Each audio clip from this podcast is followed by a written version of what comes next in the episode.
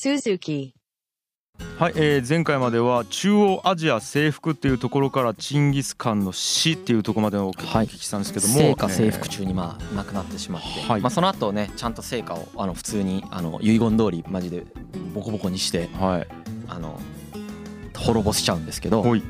えーウゲデーがはい。次期、はいえー、カンとしてはい、でこの時はもうモンゴル帝国になってるからカンからカーンになってる、うんだからウゲデーカーンとしてはい。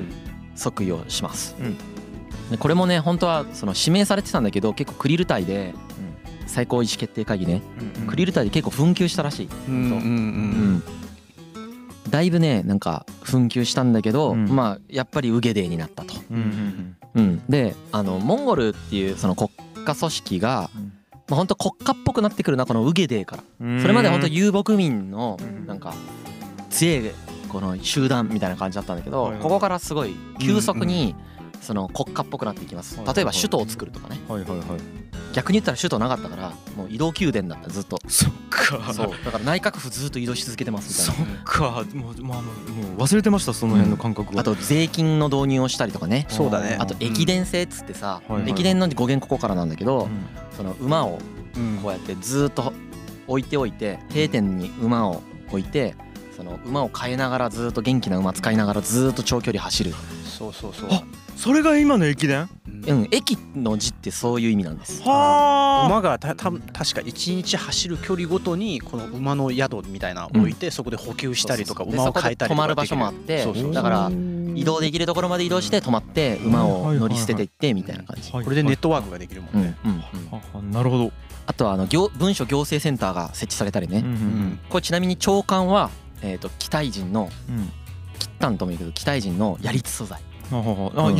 金で獲得した人材。はい。あとその次の次官には女神族のネムハチュンシャンうんうんでその次がウイグル人のチンハイ。だからめっちゃ多国籍だよね。超多国籍。うん。一つの文書行政センターにその三三つの人別々のし国民族の人がうん。いてその人たちがさばいてるっていう。多国籍というかもうグローバル企業だね。グローバルで超グローバル。で。うん。最先端ですへよーだからインド人アメリカ人なんかうん。その日本人みたいなはいの。はい。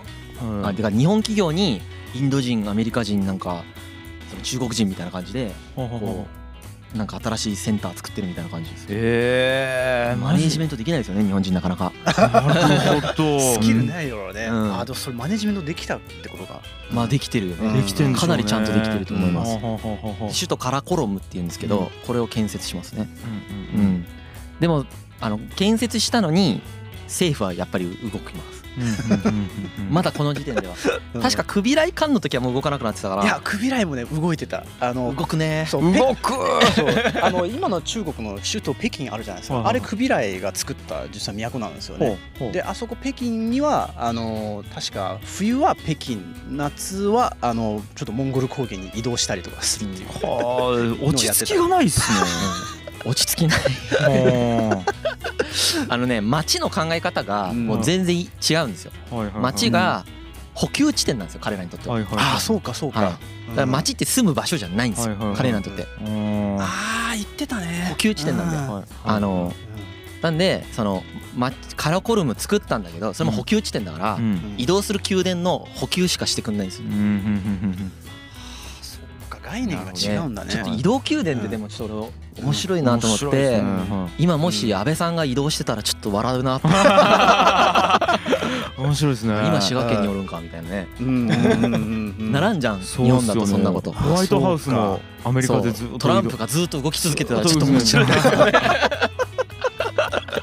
季節によっている場所が違いますみたいな。ああなるほどね。う変やん。なまあそういうことをしてましてね。はいはいはい。であとはそのチンギスがやり残したことがありましてうん。金まだ実はちょっと生きてるんですよ。あそうなんですね。完全に滅ぼせてないはい。この金を殲滅したいですっていう話と、はいはい。そのチンギスが死んだ後のクリルタイで決まったことがねはい。これももう半端ないなって思ったんだけどはいクリルタイでね1回のクリルタイで決まったことがはい。ヨーロッパインダインドはい。南宋高麗に遠征軍を派遣することが決議されるんです。多すぎ。一回でやりすぎでしょ。うんこれもうだから本当やんないでしょこんなこと農耕民族が、うんうんうん、でもできると思ってるんだよね彼らのキャパシティがあこれできるやんって言って気づきしたんでしょうね。やばっと思ってヨーロッパとインドと南宋とこうで全部全然違う場所じゃんと思ってすごいな。全く別の場所じゃんと思ってね、うん。でヨーロッパはロシアポーランドオーストリアブルガリアまで行ってる。でこのヨーロッパ遠征中にウゲデーもし死んでしまう。へえ。でこのあとねずっとねあのカーンを選ぶ時に紛糾し続けるんですよ。はい。この国はモンゴル帝国。結構10年ぐらいやったっけ？紛糾したのは。めめちゃくちゃ紛糾して、うん。で5代目のクビライ・カンの時にカーンの時にこの人があの日本に攻めてきた人ね、この人の時についにね分裂します。うん。一つのモンゴル大きいモンゴル帝国から、まあ、なんとか国なんとか国みたいな感じでババババって分裂しちゃう。うん。なんでまあその後もモンゴル帝国としてはあるしあとはその分裂してないその中枢のところは元っていうふうにうん。中国王朝としてカウントされてる。んほうほうほう。うんうまあでも彼らにしてみればこう中国王朝っていう感覚ではなかったかもしれんね、うん。中国大陸はあくまで植民地で、うん。うん。そっか。でも中国からしたら別に一個の元っていうそうです。国うん。にはい見見えてるというか見てる。そうです。そうです。うんでもうこのクビライの即位から100年後ぐらいには中国から追われるぐらい衰退します。うん。だからねやっぱりアレクサンドロス帝国よりだいぶ長続き続きしてるんだけどはマケドニア帝国よりも。うん。それに比べたらやっぱり長続きだけどでもやっぱすぐ終わったよね。うん。いそうか。うんなんですぐ終わったんですかいやだからそのカンを選ぶときに紛糾してるからですよ。そこあかーそうか、なるほどね。まあでも無理でしょ。うん。広いもん。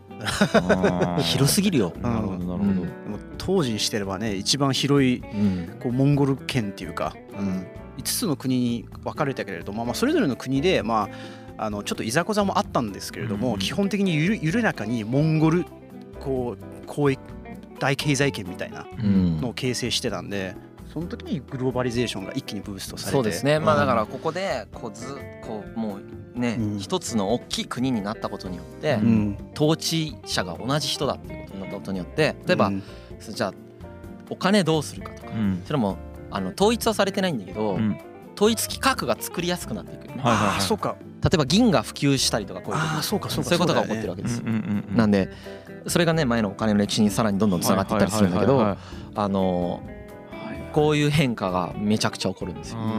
チンギスはそんなこと想定してないわけ世界史に大きい影響を与えないようなんて多分ね全く思ってない、うん。でしょうね。うん結果的にもう半端ない影響を与えてルネはいルネサンスとかにもつながっていくわけ。そう。そうそうそうシンギさんも鉄のことしか考えてなかった。鉄のことしか考えてない鉄確保してどうやって俺ら生き残ろうしか考えてなかったのにそうなんですよ。強すぎてうん。あのそういう影響を与えるっていうね。へ多分ユーラシア大陸でそれまでに一番国境が少なかった時代だったと思いますよ。国境の数が。でそこでやっぱりいろんな文化とか技術とかをが生まれたりとかして一つで言うとあの朱子学ってあるじゃないですか儒教の。多分前に出てきたと思うんですけど。はいあれをあのライジングさせたのはあのクビライカンですからね、そうなんですよあれ元の時それまではその朱子学ってやっぱ儒教の世界の中で異端っていう風にされてて、はい、弾圧されてたんですけれども、でさっきも言ったんですけどそのモンゴルの時って宗教とか学問とかもうフリーダムなんですよ。もう自由にやっていいよって、そうそうでそこで復活してきたん。ですよね、さらにこう核制度までその元があの人材採用のためにそれを復活させてその科挙制度でこう試験問題としてうん。朱子学がまた取り入れられて使われることによってうん。それがまた後の時代になって日本に伝わってきたりとか。そこで高杉晋作とかそうですそうですそうです。うん。勉強はい。それを勉強してるんだそれはやっぱ元がうん。ちゃんと復活させたっていうのがそういうねだから何かがどっかと絶対つながってるの面白いね。すげえ。あと今の有田焼ってありますよね。はい。あれのルーツの一つがあの元が作った染付のあー。えー。あそうそう。なんかね文化がすごく実は中国文化めちゃくちゃ花開いたらしくて元元朝の。時ああそうそうそうそう。うん。やっぱ交わるからですね、うん。こう文化が同士が交わって、あの中国のこう磁器の作り方で西方西アジアのあの染料ですよね。こう釉薬。でうん。こう色付けをするためのこう、えー材料がそれが合体してその要はなんだろう。こう白い磁器にこうコバルトブルーのあの、染め付けとか見たことないですか、はいあるあるあれは元の時に生まれたんですよ、俺も知らなかったそれね。面白いね。なるほど。まあ、っていうことでですね。はい。まあ最後すっごいざっと言いましたけどはい。チンギス・カンの物語はこんな感じです。すごかったですね。いやーちょっとじゃあ一旦この辺ではい。はい。はい、はい、ありがとうございました、はい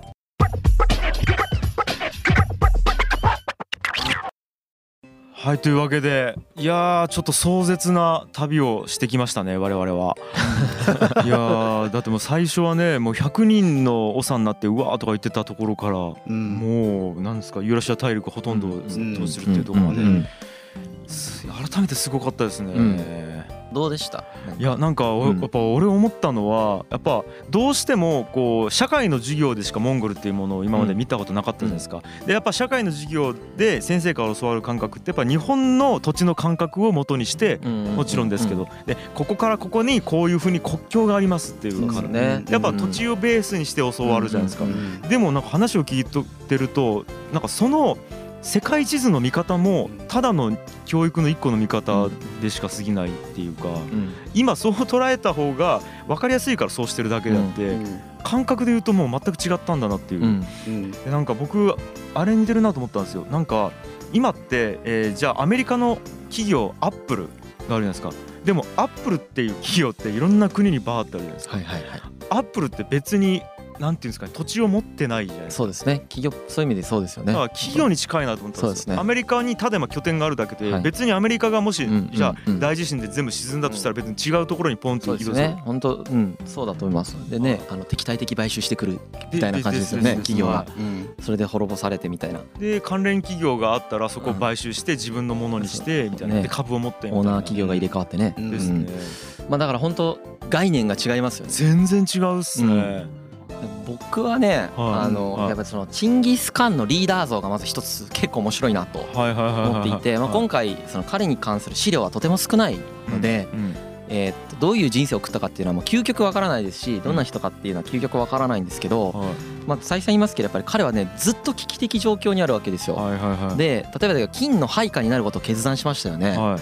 あれもさ金のこと嫌いだったはずなわけ。はい普通に考えたらはい。タタルの親玉だからさ。ではい。タタルとめちゃくちゃ戦ってるわけであの人は。はい。でそのそういう嫌いな人の進化になってまではい。生き残らないといけない環境にやっぱ彼はあったんだなと思うわけですよ。あそのそうまでしないとうん。自分たちは生きていけなかった。確かにっていう環境にある中ーでうん。その適所適所でうん。そのうん判断してで鉄にすごくこだわってるでしょ？はい。その鉄の資源をリスクを冒してとにかく取っていくわけじゃん。うん。それが本当に強さにつながっていくわけじゃん。うん。うん。起業家としてすごいよね。すごい。で優秀な部下を持ってるわけ。うん。じゃん。うん。本人がめっちゃ優秀なのもあるけどうん。あの彼はボールチュとかむん。あのねうん。かっこいいやつらボールチュ。あの辺の。ボールチュ以外の名前俺も忘れたよ。はいはいはい。彼らをこう従えてうん。強いわけじゃないですか。うん。うん。だからすごくねなんか本当ベンチャー企業っぽいなっていうのは僕も本当に思いましたね。うん。で彼のそのリーダー像がそのジャムカっていう人との対比が僕はすごい面白くてジャムカは戦闘技術はやっぱりジャムカの方が優秀だった。戦闘指揮官としてジャムカの方が優秀。けどチンギスはみんなから見た時にこの人がリーダーになったらなんていうかなすごい全体的にいいって思われた人だと思うんですよ。うんうん。うんここが突出していいとかじゃなくてうん。なんか全体的にまとまるみたいな。はいはいでもその全体的にまとまることが今回強かったわけ。うん。それがすごい面白い。こうん。れがねまとまんなかったから360年間モンゴル高原はうん。統一国家が出てこなかったしはそのモンゴル高原以外の金とか清涼とかが幅を利かせてる状態だったわいけですよ。はい。はいはい。けどもともと強かった人たちでしょ？まとまりさえすればこんだけ強いわけじゃん。はいはいはいそれをまとめる能力を持った人がはなんか大器晩成型のこのタイプであるっていうのはうん。なんかちょっと面面白いんですよね。あの能力がやっぱり高いわけじゃないですはいはいよそのダントツで。はいはいはい。負けてもおるし。あともしかして時代背景のタイミングもにちょうどあるとでもあったのかもしれないけどやっぱまとめれる能力とうんその全然能力が違うし能力でもないよねこれね。うん。性質だよね。性質っすね。チンギスの。うんうんその性質がその影響してるのがなんかちょっと面白いなって思いまし。たなるほどな。そうかそうか。だから逆にめっちゃまとまってるけど弱い集団だったらチンギスそこに行っても輝いてなかったかもしれないし。輝いてないかもしれないうんうんうんだからマッチングしたってあるんでしょうねなんうん。か。ああそうでしょううね。ん、なんかボトルネックがどの弱さのボトルネックがどこかっていうところで、うん。まとまってないっていうところがボトルネックで、うん。それをグイって広げたうんっていう考そうですよえもあるし、ね。だから超優秀なめちゃくちゃ尖った人材をたくさん集めてほおの同じことに集中させることができる人だったんだと思うんですよねでその鍵は多分その戦利品の分配がめっちゃうまかったことだと思うんですよ。それがうまかったことによって変な不満を起こさせずに彼らその超尖った人間たち全員をまとめ上げることができてうん。しかもスーパートップダウンの組織をそこから築いていくわけじゃん。あああそうだね。それが彼にとって一番クリティカル部下にとってクリティカルだったもん。じゃないかな？わからない、ね。この時はね。この時はですよ。うん今の組織にこれをこのまま適用するのは僕は絶対お勧めしませんけど、ーはいはい。は この時の彼らにのそのインセンティブの考え方とかからすると、うん。チンギスのやり方はとてもマッチしたんだと思うしチンギスがそもそもそういうことができたのはうん。彼がこの当時のモンゴル高原のリーダーの中でもあ最も低い立場から始まったからじゃないかなと思うわけ。そういいこと言いますね、はい。彼はものすごく庶民の気持ちが分かってたはずなんだよ、はい。遊牧民の。うん。はい。他の人たちはもう少し血統が良くてうん。部下がもう少しいる状態から始まってるわけですよ。そうだろうね。もう彼はうん。ほぼいないっていう状態からうん。イエスゲーが死んでうん。それが離散した。部下が10人ぐらいいた人がいなくなった。いなくなった状態から普通に20代30代暮らしてるわけですから。うん。うん。でその時って普通に遊牧民として暮らしてるわけじゃん。はいはいそしたら普通の遊牧民の気持ち多分すげえわかる人なんですよ。なるほどなるほど、そこも面白いなって思います。なるほどね、はい。うんだから17メーターの家でよかったんですね。それもでもあるかもし本当にそうなんですよ。だからあー。17メーターの家で彼は良かったんですよ。っていうことですよね、うん。お茶漬けが結局一番うまいわって言えたってことですよね。そう。うんそうだろうね。ううん。んゼロからまあゼロとは言えないまでもすごく限りなくゼロに近い立場を経験してきた人とやっぱ最初からうん。ねそれなりの立場があって命令する側うん。命令することがすごく慣習こはい。ね習慣になってる人そうとやっぱ違ですよね。うんだろうな。うん。まあねやっぱりこれは前もアレクサンドロスの回でも言いましたけどやっぱこういう晩年になって人をまとめる系の人っていうのはやっぱ若い頃にそういう経験をしてるよね。うん。やっぱり人の気持ちが分かるための経験をうん。まずしてる。うん。でその人たちと同じ立場同じ審査をなめたことがある。でその人たちの気持ちが分かる状態で新しい世界を見てる。はあ。でそうそう。そこでいろんな今までの培った苦労がうん。こううまく交差するっていうことが起こった時にこういうことが起こるなっていうのがうん。劉邦劉備チンギス・カン長寿とかを見てるとそう。やっぱり共通点として見えてくるしうん。その対比としてアレクサンドロスであるとかうん。項羽であるとかうん。ああいう能力特化型のうん。ジャムかもそうですけど自分がすげえみたいな人たち。確かにね。理解かん理解調整下手そうだもんね。で出発地点から結構すげえみたいな人たちがうん。なんかの限界うん。も見えるよね。なるこれは面白いですよ。ほど面白いですね。そうなんですよ。僕もそうなんですけれども多分モンチンギス・カンってすごくね残虐だったりとかあの豪華なイメージをもしかして持ってらっしゃる方も多いかもしれないです。僕らも今回勉強してでも全く人物像イメージが変わりました。まあそれが正しいかどうかは別としてもそういう印象をねうん。あの抱きましたよね。うん。もう地道に一つ一つ苦労しながら重ねていってそうね。そうそう。大帝国の基盤を作ったっていう。そうだね。